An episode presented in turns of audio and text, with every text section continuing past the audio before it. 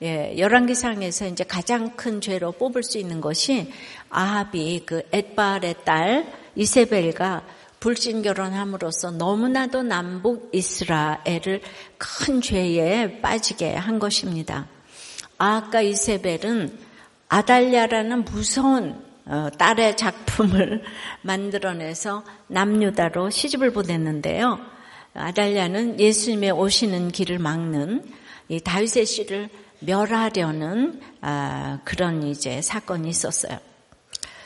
요즘으로 말하면은 미국의 왕조나 다름없는 이 케네디 가문이라고나 할까요? 거기는 영국의 청교도들이 성경에 손을 얹고 시작한 그 미국인데요.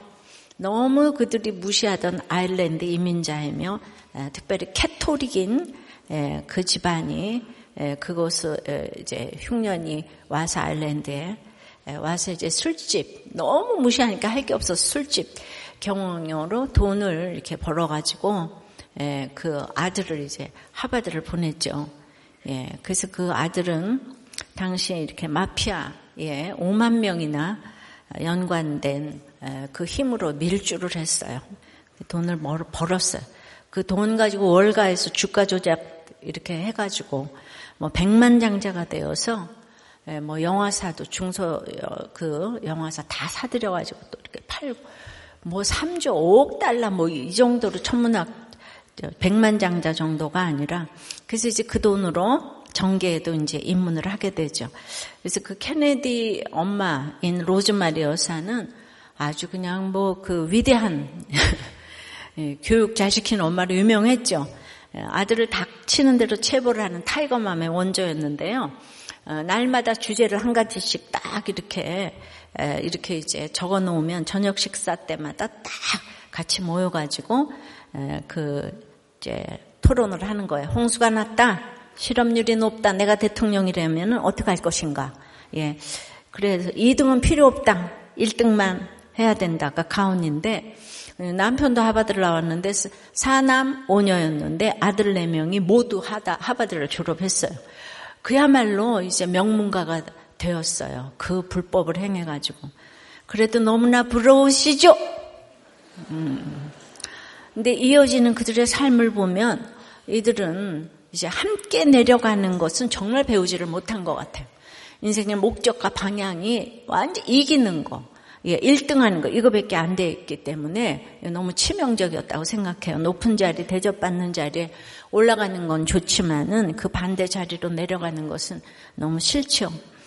근데 우리 예수님은 우리를 구원하시기 위해 높이 올라가신 게 아니라 가장 높은 곳에서 가장 낮은 자리로 내려오셨어요.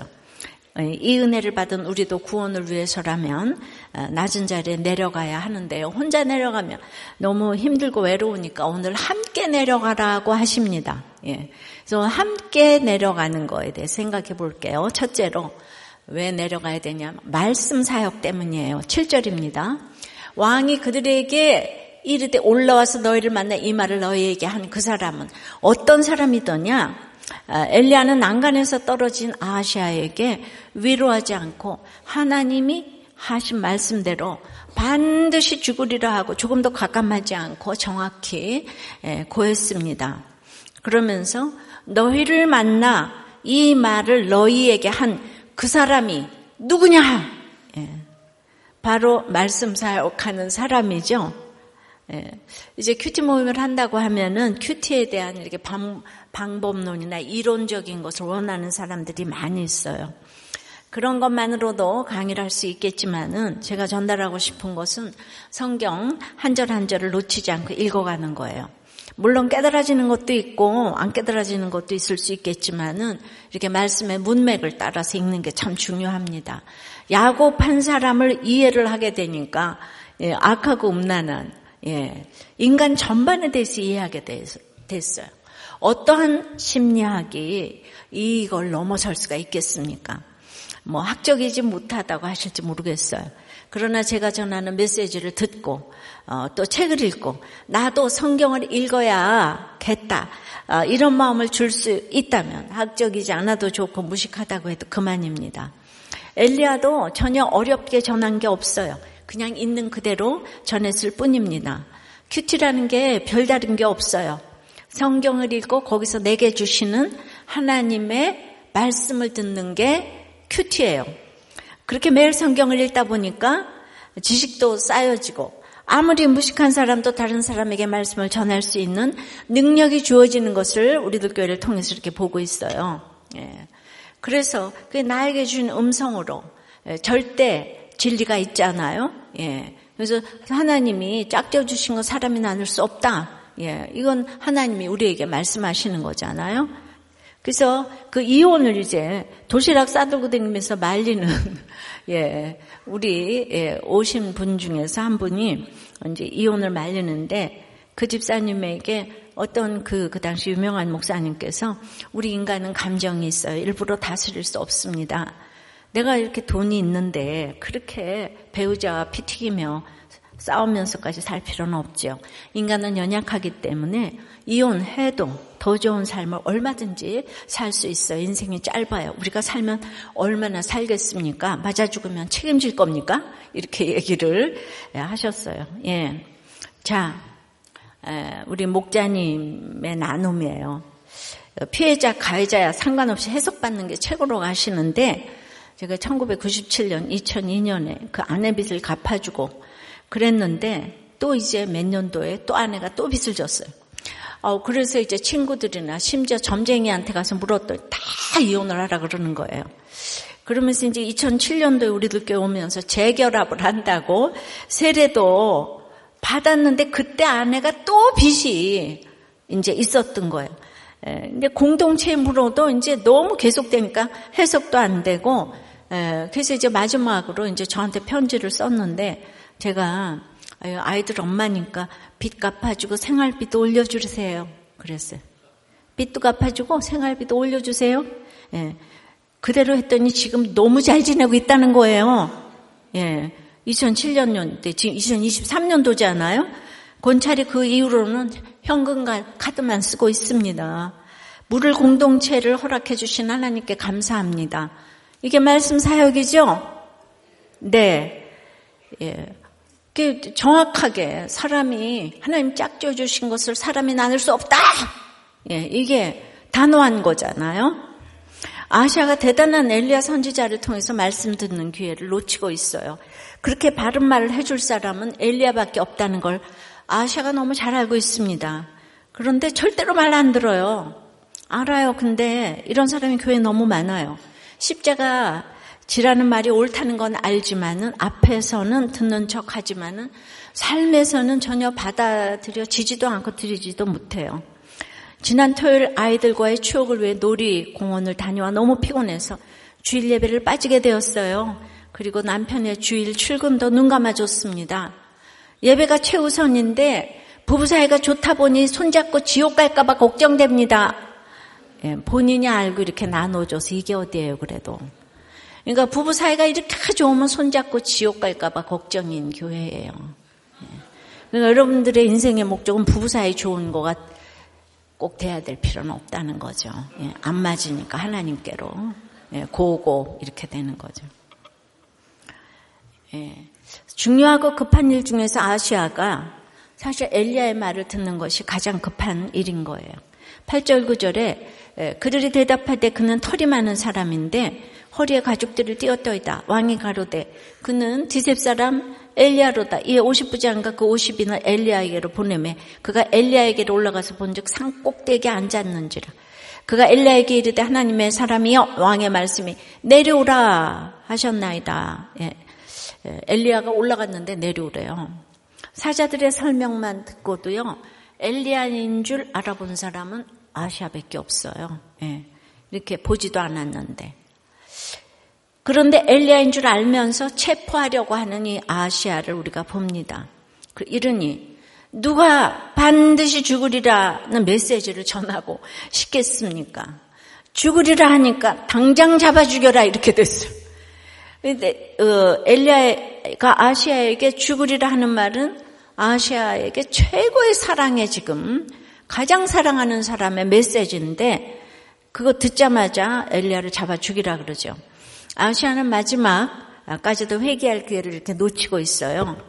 예, 오십부장이 엘리야를 만나 하나님의 사람이요 하는 것은 존경의 의미가 아니라 체포해 가기 위한 입에 발린 말이었어요. 유다도 아주 입맞춤을 하면서 예수님을 이제 잡아가잖아요, 그죠? 하나님을 모독한 것과 마찬가지예요. 예, 근데 여러분 아하시야 이런 아하시야 밑에 있으면서 충성하는 게 충신일까요? 충성하지 말아야 될 아하시야의 말을 듣고 있으니까. 이 사람은 사실 권력에 아부하는 간신이잖아요. 내가 누구에게 충성하느냐에 따라서 충신이 될 수도 있고 간신이 될 수도 있다는 걸 알아야 하는데요. 하나님의 잣대로 생각해야지 이게 충신이에요. 그런데 바알세붑에게 물으러 가던 사자들을 만나기 위해서는 엘리야가 올라갔다고 그랬어요. 올라갔다고. 근데 이번에 군사들이 엘리야를 체포하기 위해 엘리야가 있는 산꼭대기를 또 올라갔다 그랬어요. 겉으로는 똑같이 올라가는 건데 의미가 너무 달라요. 엘리야는 그 아하시야의 교만의 자리로 지금 올라갔고, 예. 이 부하들이 올라간 엘리야의 자리는 기도의 자리죠. 예. 자, 이렇게, 예. 그러니까, 예. 부드러운 있고 왕궁에 있어야 될 사람이 지금 이제 허리에 가죽띠 띠고, 예, 세례 요한처럼, 예, 이렇게 기도를 하다가 교만의 산 꼭대기에 엘리야가 올라가 이제 아하시야에게 하나님의 심판의 말씀을 이제 전하고자 하는 거죠. 예. 근데 지금은 이제 아직 기도의 산에 있어요. 아하시야의 군대가 이 의미를 알 수가 없죠. 이 결과가 무엇입니까? 예. 이제 자기가 내려가야 한다는 걸 몰라요. 교만의 죄, 우상 숭배의 죄에서 아하시야가 내가 내려가야 한다는 걸 깨닫지 못합니다. 내가 내려와야 한다는 걸 모르니까 남에게 내려오라고 하는 거예요. 이거 아하시야의 말을 듣고 부하들도 똑같이 내가 내려가야 되는데 엘리야 보고 내려오라고 해요. 그러니까 그게 하나님의 사람이어도 상관이 없어요. 하나님을 끌어내리려는 교만인 거죠. 내가 세상 중심이어야 하고 내가 하나님이어야 하는 거예요. 따라서 내가 말씀 적용하기를 싫어하며 남에게 적용하라고 하는 사람은 제일 교만한 사람이에요. 손가락질하는 사람들. 주님은 우리 각자에게 말씀하세요. 내가 읽고 듣는 말씀은 내가 순종해야 할 말씀인 거예요. 내가 내려가야 주님과 함께 내려가는 말씀 사역의 인생이 되는 것입니다. 아하시야는 왕이고 엘리야는 선지자였잖아요. 세상에 왕에게 엘리야처럼 좋은 파트너가 어디 있겠습니까? 엘리야는 변화산에서 모세와 엘리야 두 사람과 있을 정도로 구약을 대표하는 선지자 아닙니까? 그런 선지자와 동시대를 살아가는데 전혀 친구로 스승으로 생각하지 못했습니다. 그러니 이런 사람에게 말씀 사역을 한다는 것은 목숨을 걸어야 하는 일이에요. 왜냐고요? 나라가 없으면 예배를 못 드리잖아요. 예, 그러니까 이스라엘도 나라잖아요. 소위 예수 믿는 나라라고요. 그런데 성경에 술 마시지 말라는 말이 없어. 담배 피우지 말라는 말이 없어. 예, 너무 그러지 마. 듣기 좋은 말로 말씀을 왜곡합니다. 뻔히 보이는 악의 길, 사망의 길로 가는 내 가족 이웃에게 가감없이 전해야 할 말씀이 바로 반드시 죽으리라의 말씀 사역이에요. 반드시 내가 너를 축복하리라가 아니라 반드시 내가 너를 죽이리라. 이게 말씀 사역이네요. 아유, 좀 얼마나 듣기 힘들죠? 예. 네. 성경에 나온 걸 어떻게 해요? 예. 이혼하려는데 바알세붑 똥파리 신에게 물으면 그래서 죽어요. 죽을 병인데 하나님께 안 물으면 반드시 죽어요. 근데 안 묻는 척 하면서도 교묘하게 사무엘에게도 묻고 신접한 자에게도 물으러 다니다가 죽은 대표적인 인물이 있어요. 누군지 당연히 기억하셔야 되는데 기억 못하시죠? 역대상 10장 13절 14절을 보면 사울이 죽은 것은 여호와께 범죄했기 때문이라 그가 여호와의 말씀을 지키지 아니하고 또 신접한 자에게 가르치기를 청하고 여호와께 묻지 아니하였으므로 여호와께서 그를 죽이시고 그 나라를 이새 아들 다윗에게 넘겨주셨더라라고 분명히 말씀하고 계세요. 사울이 다윗을 미워해서 죽은 게 아니고요. 전쟁 많이 해서 죽은 게 아니라 여기저기 열심히 물었어요. 기복산에서도 묻고 팔복산에서도 묻고 사무엘에게도 묻고 신접한 여인에게도 묻고 예. 그렇지만은 여호와께 묻지 아니하였으므로 죽이셨다. 확실하게 여호와께 묻지 않으면 죽이시는 거 이렇게. 그래서 아하시야가 그 바알세붑에게 물었죠. 똥파리 바알세붑. 예. 물었는데 예, 바알세붑이라고 하죠. 예, 그 에그론의 신 바알세붑. 엘리야는요 바알세아르라고 불러요. 털이 많아서 이렇게 불립니다. 그러니까 우리가 딱 볼 때는 바알세붑이나 바알세아르나 거기서 다 똑같아. 배죠? 그러나 틀려도 너무 틀려요. 기복과 팔복은 틀려도 너무 틀려요. 예, 독일과 유대인을 분별하지 못하는 특별히 남자 성도들이 꽤 되더라고요.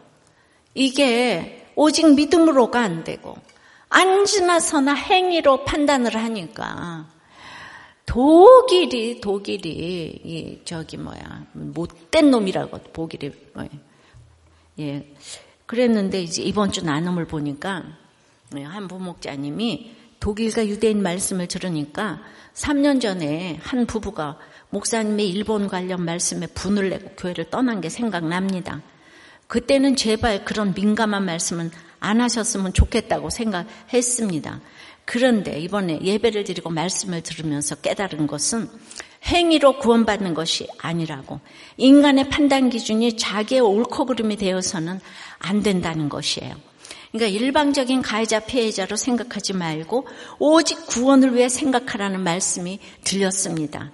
그러니 독일과 유대인도 옳고 그름의 시각에서 봤었는데 이제는 구원에 관한 말씀으로 들리고 창조주를 모르고 죽인 그들의 죄가 커 보이니 문제 부모였던 죄가 인정이 됩니다. 할렐루야.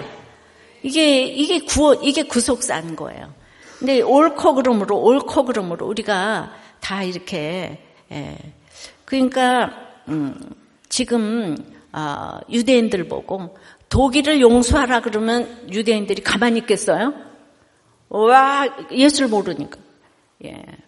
그러니까 우리는 독일과 유대인들은 우리가 그래도 이렇게 해요.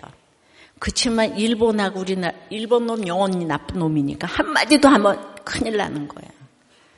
그러니까 여러분들 멀리 내다보시라. 구원 때문에. 이해되셨어요?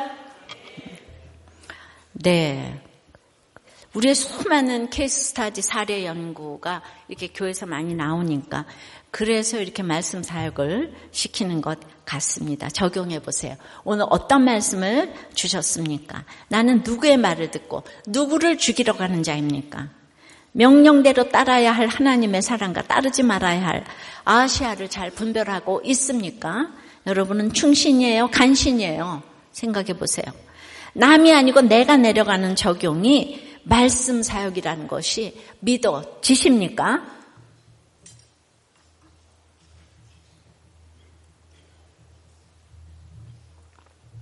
자, 함께 내려가는 것은 말씀 사역 때문에. 두 번째는 아무리 말씀 사역이지만 맹종이 아니고 순종이에요. 9절부터 12절까지입니다. 이에 50부장과 그의 군사 50명을 엘리야에게로 보내며 그가 엘리야에게로 올라가 본즉 산 꼭대기에 앉아 있는지라. 그가 엘리야에게 이르되 하나님의 사람이여 왕의 말씀이 내려오라 하셨나이다. 엘리야가 50부장에게 대답하여 이르되 내가 만일 하나님의 사람이면 불이 하늘에서 내려와 너와 너의 50명을 살을 찌르다 하며 불이 곧 하늘에서 내려와 그와 그의 군사 50명을 살랐더라. 왕이 다시 다른 50부장과 그의 군사 50명을 엘리야에게로 보내니 그가 엘리야에게 말하여 이르되 하나님의 사람이여 왕의 말씀이 속히 내려오라 하셨나이다 하니 엘리야가 그들에게 대답하여 이르되 내가 만일 하나님의 사람이면 불이 하늘에서 내려와 너와 너의 50명을 살을 찌르다 하며 하나님의 불이 곧 하늘에서 내려와 그와 그의 군사 50명을 살랐더라. 예, 이세벨도 그렇고 참 마지막까지 회개하지 않고 가는 사람들이 이렇게 지금 지옥의 길로 갑니다. 엘리야의 이 불심판은요, 명성 얻기 위한 것이 아니었어요. 누가복음 9장에 보면 사마리아 사람들이 안 믿으니까 야고보와 요한이 저것들을 불심판을 내려서 멸하자고, 기억나십니까? 그때 예수님께서 야고보와 요한을 막 꾸짖으셨다고 했어요. 하나님은 생명의 하나님이시기 때문에 불태우기 위해 심판을 내리시는 게 아니고요, 하나님의 불은 따뜻하게 하는 불이고 비추이는 불이지 이 살리는 불이에요. 무서운 것 같아도 그것이 바로 살아나는 불이에요. 구원과 심판의 양면의 불이에요.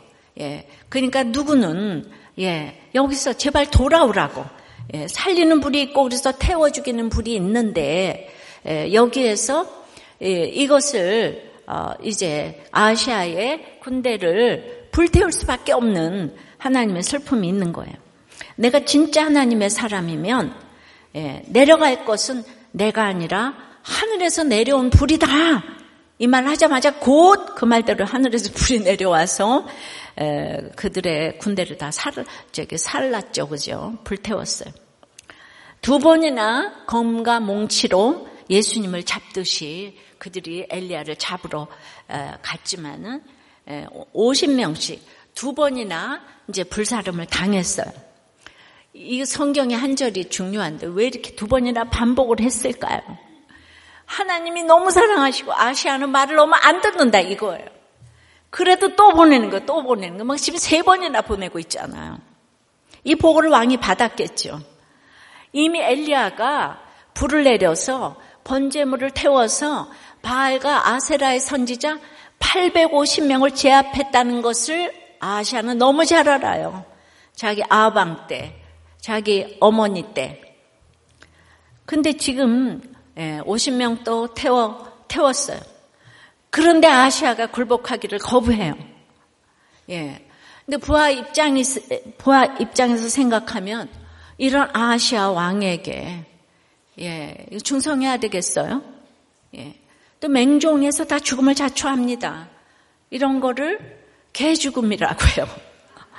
두 번째 호십부장도 다 들었는데 두려웠겠죠.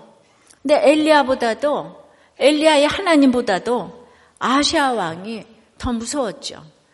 세상에서 바라다보는 것만 보니까 빨리 내려오라고 왕의 명령을 전합니다. 그래서 100명이 이렇게 불에 태워졌어요. 50부장과 52는 이 아하시야에게 맹종했어요. 결론은 죽음이에요.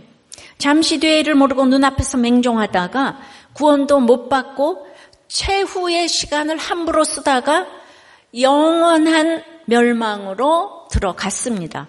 하나님의 일은 다 이유가 있고 뜻이 있습니다. 인간적으로 보면 이거 하나님이 너무 잔인해 보이잖아요. 그죠? 독일이 유대인 죽인 거 너무 잔인해 보이고, 아니, 이게 이해가 안 되죠. 그죠? 어떻게 하나님이 이렇게 잔인하게 불태워 죽일 수가 있어. 이게 구속사예요, 구속사. 하나님의 원칙은 어떤 사람의 악에 대해서 일정 기간 두고 보시다가 계속 악을 행할 상태라면 그냥 딱 데려가세요. 땅에다 두고 악을 행하게 할 이유가 이제 없을 때는 그냥 불러가시는 거예요. 그래서 케네디가 이 사람들을 빨리 데려가셨나 봐요. 그러니 이 세상의 권세에 자기의 유익 때문에 무조건 맹종해서는 안 됩니다. 이것은 질서에 순종하는 것과는 아주 다릅니다. 그러니까 여러분들이 길이하는 길을 가라고 하면 죽습니다. 근데 이게 안 보이니까 이 길을 가겠죠. 두 번이나 똑같은 일이 반복됐으면 멈춰서 생각을 좀 해야 되잖아요. 그런데 아하시야의 완악함이 정말 바로 같습니다. 그래서 똑같은 명령을 또 내립니다. 그런데 이번에 간 50부장은 앞에 50부장과 다른 선택을 합니다. 13절, 14절이에요.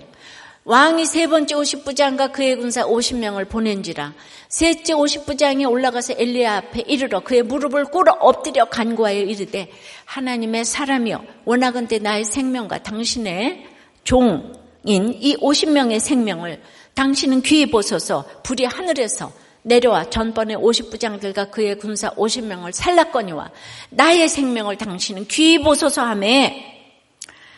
첫 번째 두 번째 50부장은 아하시야하고 똑같은 거죠, 뭐. 예. 그러니까 다 같이 지옥의 길로 갔어요. 예. 세 번째 50부장은 엘리야를 알아보고 자기 주군을 지금 이제 보면 세상적으로 보면 배신한 것 같지 않아요? 그러니까 여러분들이 이걸 구속사적으로 어떤 거는 배신이고 어떤 거는 충성이 똑같은, 저쪽에서는 배신인데 하나님 쪽에서는 이제 충신일 수가 있잖아요.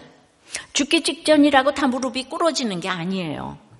아하시야, 사자들, 50부장들 수많은 사람 중에 단 한 사람, 이 셋째 50부장만이 무릎을 꿇고 순종하여, 맹종이 아니고 순종하여 하나님께 굴복하여 생명을 얻었습니다. 엘리야도 생명 내놓고 말씀을 전했고 50부장도 생명 내놓고 무릎을 꿇었어요. 그 한 사람 때문에 그 같이 갔던 50명이 다 살아남았습니다. 한 사람이 얼마나 중요합니까? 하나님의 불로 죽임을 당할 수도 있고 주인을 배반했다고 아하시야에게 죽임을 당할 수도 있어요. 어차피 다 죽어요. 예. 이렇게 절대절명의 순간에 적용이 나오는 것 같습니다. 결국 세 번째 50부장 때문에 하나님께서는 아하시야에게 심판의 예언을 허락해 주셨어요. 세 번째 50부장의 순종의 적용으로 한쪽에서는 심판 사역이 이루어지고 한쪽에서는 50인을 살리는 사역이 이루어졌어요. 이쪽에서 심판이니까 이쪽에서 구원이잖아요. 알아들으셨어요?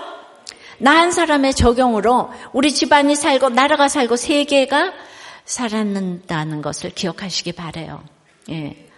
그러니까 우리들 교회 목장에서는 본인도 못 가는데 그렇게 이혼하려는 남편 외사를 찾아가서 사무실에 들어가서 이 모두가 무릎을 꿇은 적이 있다니까요. 제발 우리가 다 아내를 고쳐내겠다 뭐 이러면서 고쳐주겠으니까 살아달라 뭐. 예. 그래서 지금 산 집이 한두 집이 아니죠.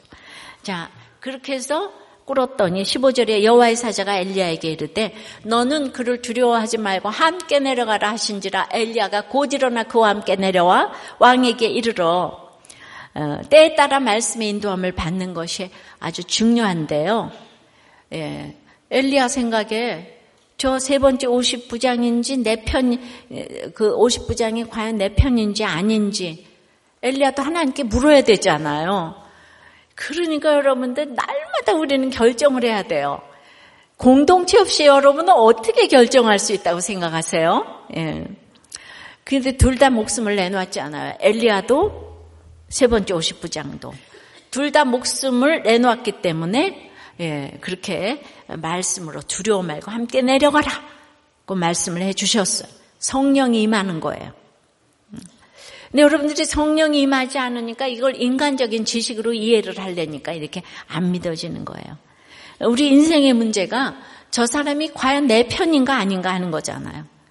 엘리야는 지금 아하시야가 너무너무 괘씸하겠지만은 내 감정은 빼고 결혼을 할 때도 무슨 일을 해도 저 사람이 내 편인가 아닌가를 하나님께 물어야 되는데 저 사람이 하나님 편에 서 있어야 내 편이겠죠. 그죠? 예. 그래서 그걸 물어야 돼. 그러니까 이 예수 믿는 공동체에서 묻는 것보다 더 답이 어디 있겠어요. 예. 우리가 학벌과 성품으로 고르는 게 아니에요. 내가 무릎을 꿇고 순종을 하니까 어휴, 엘리야가 함께 내려가 주는 거예요. 이거는 하나님이 동행하시는 거죠. 우린 일족직팔의 상황 가운데에서도 하나님이 함께 하시면 그 일이 말씀 사역이 되고 사명의 길로 인도하실 줄 믿습니다. 내 모든 사건은 말씀 사역이 되면 되는 거예요. 이 말씀으로 내 인생을 풀어서 다른 사람에게 정말 줄 수 있는 이 상처가 별이 되는, 그래서 우리는 함께 내려가야 하는 거예요. 자, 적용해 보세요. 여러분은 윗사람의 지시를 무조건 맹종합니까? 기뻐서 순종합니까? 오늘 누구 앞에 가서 생명을 구하며 무릎을 꿇어야 할까요? 나 한 사람 말씀 보고 적용한 것도 주님은 너무 귀히 보십니다. 나와 내 가정 주변 사람들끼리 사람들까지 살리는 말씀 적용이 내 삶에도 있습니까?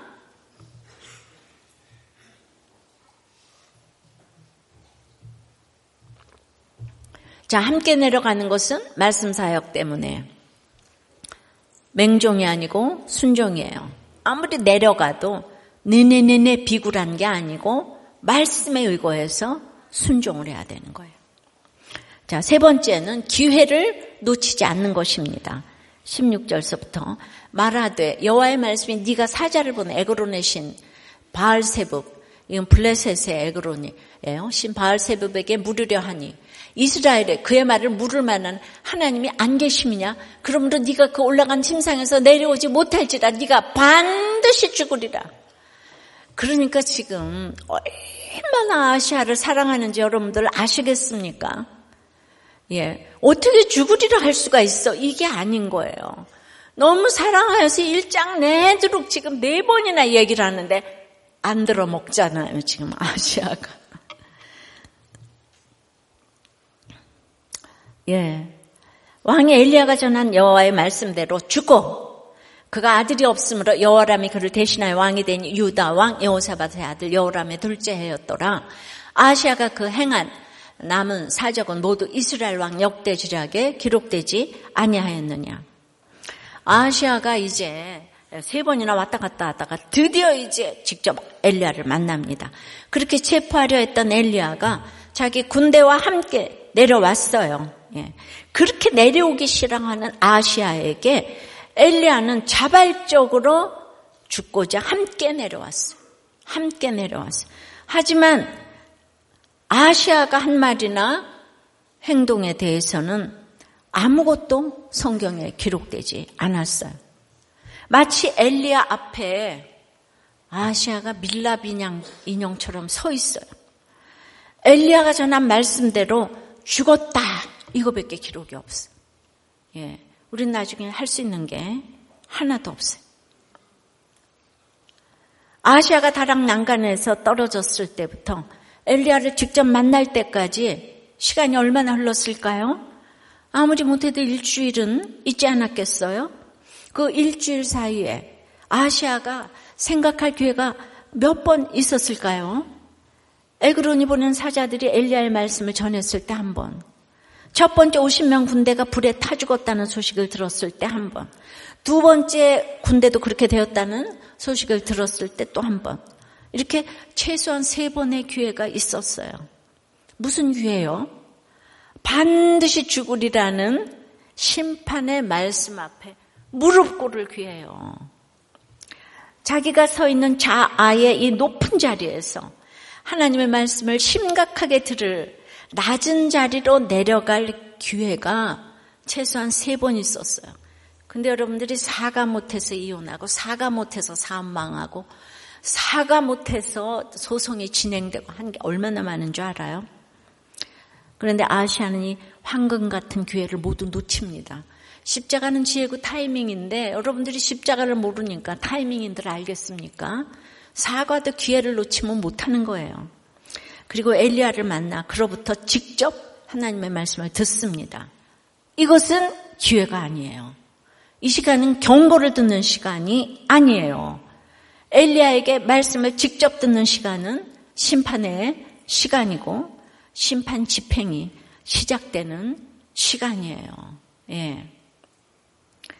아하시야가 난간에서 떨어지도록 두신 것은 이미 하나님께서 어떤 결정을 하신 것을 의미해요. 이건 귀신이 떨어뜨린 게 아니에요. 자기 실수로 떨어졌어요. 근데 절대로 자기 실수라고 안 하죠. 이 병이 언제 낫겠나 이것만 물어보잖아요, 그죠? 우리가 택자라도 자기도 모르게 실수 많이 해요. 전들 뭐 떨어진 일이 없었겠어요? 그러나 그럼에도 때마다 시마다 전적으로 보호해 주셔서 여기까지 왔어요. 그러나 아하시야가 끝까지 하나님을 거부하고 반역을 해대니 할 수 없이 형벌을 내리시겠다는 뜻이 돼요. 왜냐? 이 사람이 왕이잖아요. 너무 영향을 미치는 거예요. 그대로 둘 수가 없는 거예요. 자, 이 땅에 사는 동안에 이 세상에 가장 귀한 가치는 오직 이 땅에서 영원한 생명의 나라로 들어갈 결정을 해주신다는 데 있어요. 그러니까 이 땅의 가치는 그거 하나밖에 없어요. 영생이냐 영벌이냐. 그걸 이 밑둥 잘린 나무, 요 짧은 시간에 결정이 된다는 거예요. 이 땅의 가치는 그거밖에 없어요. 근데 금수저들은 자기가 금수저인 줄 알고 밑동 잘린 거 인정하지 않죠. 예. 그래서 예, 그렇게 돈이 많으면 사두개인들도 부활을 안 믿어요. 자기가 지금 이미 부활하고 있으니까. 근데 가난한 바리새인들은 부활을 또 믿어요. 너무 웃기지 않아요? 둘 다 싸우면서. 둘 다 이상한데 이쪽은 부활을 믿고 이쪽은 부활을 안 믿어. 이해되십니까? 대구 지하철 참사가 나기 7분 전에 연인에게 나 보고 싶지 조금만 참어. 그리고 메시지를 보낸 사람이 있었대요. 단 7분 만에 그 조금만이 영원히가 될지 누가 알았겠습니까? 우리가 내일 당장 어떤 일을 당할지 알 수가 없습니다. 오늘 말씀을 들었으면 오늘 회개하고 오늘 적용할 것이 있으면 오늘 해야 합니다. 내 욕심에 치우쳐서 그 기회를 놓치는 사람은 영원히 놓치게 될지도 모릅니다. 지금 아하시야에게 엘리야의 말 듣는 것만큼 중요한 것이 무엇이겠습니까? 엘리야가 옳은 말하는 걸 알았으면 평소에 잘 들어뒀어야 하는데 평소에 안 들었죠. 이제 난간에서 떨어진 다음에 들으려고 하니까 도무지 깨달아지지가 않아요. 예. 그러니까 이 에스겔도 장로들에게 8장에 이 더러운 성전의 모습을 봐라. 예. 하나도 안 들어요. 진짜 망했잖아요. 예, 망했는데 에스겔한테 와서 망해서 어떻게 해요? 내가 너희가 묻기를 용납하지 아니하리라 그러잖아요. 사건이 났는데 성경이 깨달아집니까? 예, 뭔 말인지 하나도 몰라요. 지금 지옥 가기 7분 전인데 그 사람 모양이 어떠해? 이것만 묻고 있어. 지금 지옥 가기 7분 전인데 그 사람 모양이 어떠해? 내가 잡아 죽이겠어. 그냥 엉뚱한 것만 지금 묻고 있어요. 아하시야가. 내 운명이 결정된다는 것만이 오직 이 땅의 가치라는 것을 반드시 하시기 바랍니다. 에그론의 바알세붑에게 자기 운명을 물어보라고 하는 것이 얼마나 큰 죄를 짓고 있는 것인지 자기뿐만 아니라 백성들까지 그 길을 가게 하기 때문에 하나님은 그를 심판하셔야만 하는 것입니다. 주님은 모든 사람이 구원을 받기를 원하시기 때문에 예, 하나 둘 셋 하고 심판을 내리시기 전에 하나 둘 둘의 반의 반의 반 또 둘의 반의 반의 반의 반의 반 이루고 기다리시는 주님의 그 사랑 얼마나 오래 참고 또 참으시는지 몰라요. 우리가 아무리 높은 자리에 있다 해도 성자 하나님만큼 높겠습니까? 아무리 낮은 자리로 내려간다고 한들 그리스도 십자가 죽음만큼 내려갈 사람 없어요. 근데 성자 예수님이 가장 높은 곳에서 가장 낮은 데로 내려가셨어요. 이 순종의 적용에 뜸을 들이지 않으셨어요. 단번에 복종하셨어요. 하나님의 때를 틀림없이 이루셨어요. 그런 예수님이 오늘 우리에게 함께 내려가라고 하십니다. 혼자 내려가라고 하지 않아요. 그 주님과 함께 지체와 함께 내려가라. 네가 혼자 못 내려간다. 마지막 기회를 놓치면 다시는 기회가 없습니다, 여러분. 따라서 말씀을 듣는 바로 지금 이 시간이 마지막 기회일 수 있습니다. 이승만 대통령 시절에 어떤 유력한 분이 우리가 왜 우리말 놔두고 히브리어 헬라말로 아멘을 해야 되느냐. 이분은 이런 것만 물었대요. 하도 그런 걸로 트집을 잡으니까 이승만 대통령이 버럭 화를 내기도 했대요. 유력한 사람이 국무총리까지 하면서 가장 가까운 측근으로 지내셨는데 이승만 대통령이 믿음의 사람이었어도 그분은 끝까지 안 믿고 돌아가셨대요. 예, 우리나라의 자유민주주의를 갖고 이승만 대통령의 가장 측근은 안 믿었다는 얘기예요. 막 이런 생각하면 가슴이 참 미어져요. 예. 근데 그 국무총리 아드님이 믿는 분과 결혼을 했다는 거예요. 나이가 들어 암에 걸리셨어요. 근데 암에 걸려서 사경을 헤매면서 이런 말을 하셨대요. 내가 혼수 상태에 빠져서 혹시 예수를 믿겠다고 할지 모르지만 그건 절대 내 의지가 아니야 라고 유언을 했다는 거예요. 예, 아시아하고 똑같지 않습니까? 예, 할아버지가 악했는데 아버지는 더 악하고 아들은 더 악했더라. 지금 이게 이 땅에서 금수저 가문이 이렇게 되는 것 같아요. 예. 그러니까 지금 너무 아들의 구원을 위해서 엄마 아버지가 그냥 애통해 하시는 집에 이 아드님께서 나한테 편지를 썼다고요. 예. 내가 엄마 아버지 말 따라서 어렸을 때 교회 왔다. 너무 싫었다. 캠프도 갔다. 더 싫었다. 예. 안 다닌다. 그런데 지금 며느리 될 사람 보고 또 전도를 한다. 왜 이러시냐. 편지를 썼길래 내가 그냥 우리나라에 그냥 예수가 들어올 때 우리 외고조 할아버지 믿으시고 우리 엄마가 예수 믿어서 작은 집 전도하는데 딱 65년 걸렸다. 얼마나 힘들겠는가. 엄마 아버지가 너무 사랑해가지고 그러는 거다. 사랑할 수도 만들 수도 지울 수도 없다.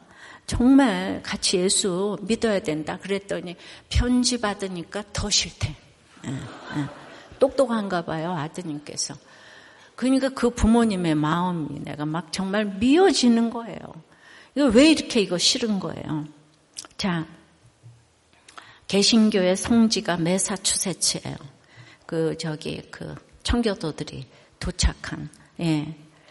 그래서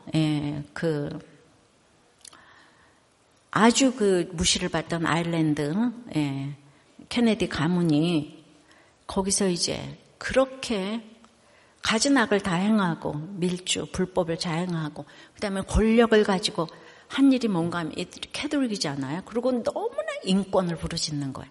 그 성경 시간 다 없애고 예배를 다 없앴어요. 자, 여기는 보통 나라가 아니고 성경의 손을 얹고 시작한 나라. 케네디가의 저주가 오래지 않아 시작이 되었죠. 그렇게 악하게 성공해서 하바드 나와가지고 대통령이 되기 전부터 이제 되자마자 끊임없이 불륜을 저질러 댔지요. 그래서 인생은 악하고 음란한 건 맞아요. 보다 못한 하나님은 이 40대에 아주 이 프론티어, 이분을 총탄에 가게 하시고, 대통령 후보였던 동생도 또 총탄에 가게 하고, 예. 그 다음에 똑똑한 큰아들은 비행기 사고로 죽고, 잠시 후에 그 아내도 죽고, 막내 아들 음주 교통사고에, 예, 자기만 도망치고, 여비서와 같이 있었다는 거를 이제 말하지 않았는데 후에 여비서 시신이 후에 떠올랐죠. 예, 재기불능이 되었습니다. 그들의 자녀들도 사남 오녀 중에 알려지지 않은 딸이 있었는데요. 10살 정도의 지적장애가 있었는데 그 수십 년 전에 굉장하죠, 그죠? 수십 년 전인가 100년 전인가. 그 지능을 높이겠다고 돈이 많아가지고 그 무서운 전두엽 수술을 했다가 3살로 퇴행이 됐다는 거예요. 그 딸은 가문의 치부로 여겨지며 평생 숨겨졌는데 죽을 때 그 신분이 드러났다는 거죠. 케네디 가문은 인생의 목적이 하바드고 성공이 1등이라서 함께 내려가기가 안 되는 거예요. 예, 모든 게 최고여야 되는 거예요. 대를 이어 그 또 자녀들은 다 젊은 나이에 약물과다, 비행기 사고, 심장마비로 다들 죽고 카누 타다가 모자가 다 사망한 집도 있고 도대체 몇 사람이 죽었는지 몰라요. 왜 그랬을까요? 그렇게 예수를 부정하며 악행을 저지르는 그들을 미국인들의 롤 모델이 돼서 너무 동경하는 거예요. 이 집을 왕조로 생각하는 거예요. 말이 돼요? 예, 근데 우리는 한 번 하면 영원히, 내 편은 영원히. 알링턴 국립묘지에 가면 케네디도 영부인이 돼서 재혼을 몇 번 하고 한 그런 제크린도 같이 딱 묻혀 있는데 한두 사람 죽어서는 안 되기에 우리에게 지금 메시지를 주잖아요. 계속 비명행사 했는데도 아직도 거기에 얼마나 참배를 하는지 몰라요. 정말 어쩌면 좋을까요? 예. 그럼에도 아직 그 가문이 4,5대가 내려오지만은 그 기독교 국가에서 예수 잘 믿는 사람이 나왔다는 얘기를 아직 듣지 못했어요. 예. 그러니까 그 믿는 나라에서도 그러는데 지금 예, 우리나라에서 전혀 불신 가문인 이 대통령 가문에서 이 믿는다는 건 기적인 것 같아요. 예. 그 전도사님과 아드님이 지금 믿잖아요, 그죠? 얼마나 지금 사단의 공격이 심하겠습니까? 옳고 그름을 다 떠나서 여러분들은 기도해 주셔야 합니다. 예, 그 집, 그 한 가정 지금 믿어요. 그 가정이 다 힘들게 됐으니까 지금 믿는데, 예, 이거 가지고 옳고 그러고 그러시면 이제 안 되는 거예요. 부자가 천국에 들어가는 거는 낙타가 바늘기로 나가는 것보다도 어렵다고 하잖아요. 진짜 기도를 해줘야 될 사람은 부자예요. 소위 갖추었다고 하는 분들이 교회에서 봉사하면 10배로 존경해야 합니다. 우리들 교회는 부자를 존경합니다. 여러분은 어려서부터 케네디 집안에 그 토론하는 거 너무 좋잖아요. 그죠? 하바드 갔대. 로즈마리가 얼마나 유명한 교육열의 대모였는 줄 아세요? 그런데 토론도 좋은데요. 우리가 말씀 묵상하지 않으면 여호와께 묻지 않아서 죽을 수밖에 없어요. 케네디가의 비극이 왜 일어났는지 아시겠죠? 우리가 어려서 읽히는 구속사적인 말씀 묵상은 도덕적이고 윤리적인 바른 생활, 사람을 만드는 것을 넘어서 구원을 향한 묵상이기에 하바드와는 비교할 수 없는 함께 내려가기가 되는 줄 믿습니다. 목적이 맨날 올라가기만 되니까 영적으로 올라가야 되는데 육적으로 올라가기가 되니까 예. 그런데 내가 또 이런 나눔을 읽었어요. 나는 우리 아이를 기독교 학교를 보내기 때문에 더 이상의 주일 성수는 지킬 필요가 없다고 생각한다. 평일에는 학교에 충실하고 주말에는 공부를 해야 되기 때문에 예, 주말에는 학교에서 팀 단위 숙제를 주기 때문에 개인적으로 빠지기가 제한되기 때문에 나는 주중에 다 성경 공부하니까 주일 성수 안 지켜도 된다 이래. 한편은 너가 서울대 가든 미스코리아가 되든 아빠는 천국에 같이 가는 게 제일 원하는 거야 그랬더니 그건 아빠 생각이야 이랬다는 거예요. 아이 입장에서는 수련회보다는 학원이 중요하고 예배보다는 시험이 중요할 수 있겠지만 저는 지속적으로 예배를 권유할 생각이에요. 할렐루야. 여러분, 저는 그냥 적용해 보세요. 너무 강하다고 또는 너무 연약하다고 기회를 놓치고 있는 가족과 이웃은 누구입니까? 말씀대로 죽는 인생이 아니라 말씀대로 사는 인생이 되게 하기 위해 내가 감당해야 할 엘리야의 역할은 무엇입니까? 저는 여러분들이 우리도 꽤 힘든 사람들 많이 와서 무시해서 목장 안 가십니까?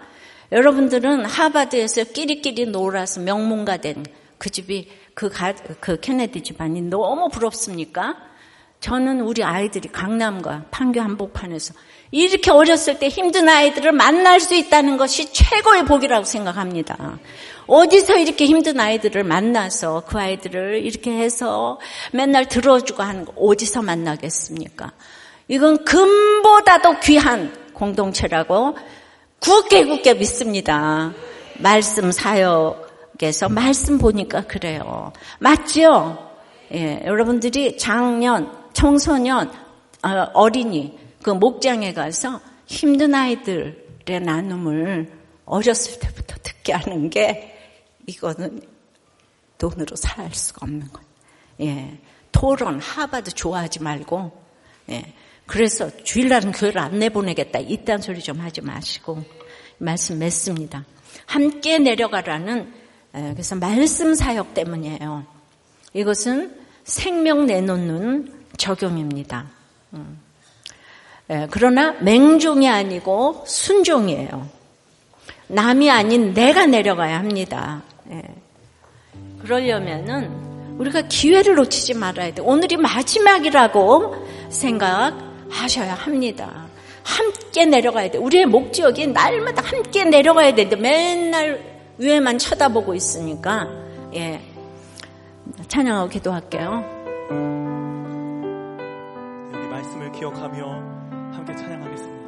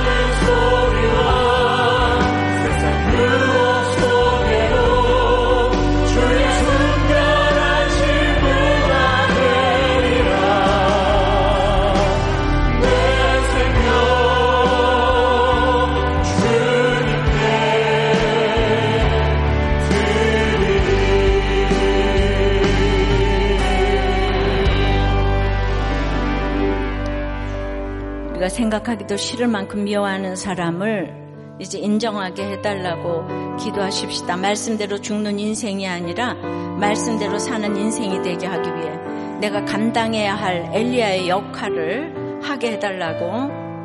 아합도 안 들었고 이세벨도 안 들었는데 아하시야는 더 안 들었다고 합니다. 그래도 이런 사람들 옆에서 묵묵히 그 역할을 감당하게 해달라고. 맹종이 아닌 순종을 하기 위해서는 남이 아닌 내가 내려가야 되는 거예요. 내가 내려가야 되는 거예요.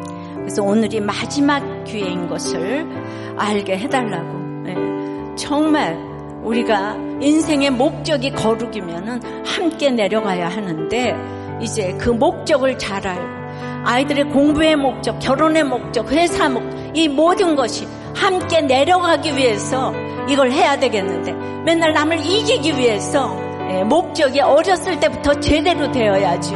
예, 그런 목적이 제대로 함께 내려가게 해달라고 다같이 주님 부르고 기도합니다.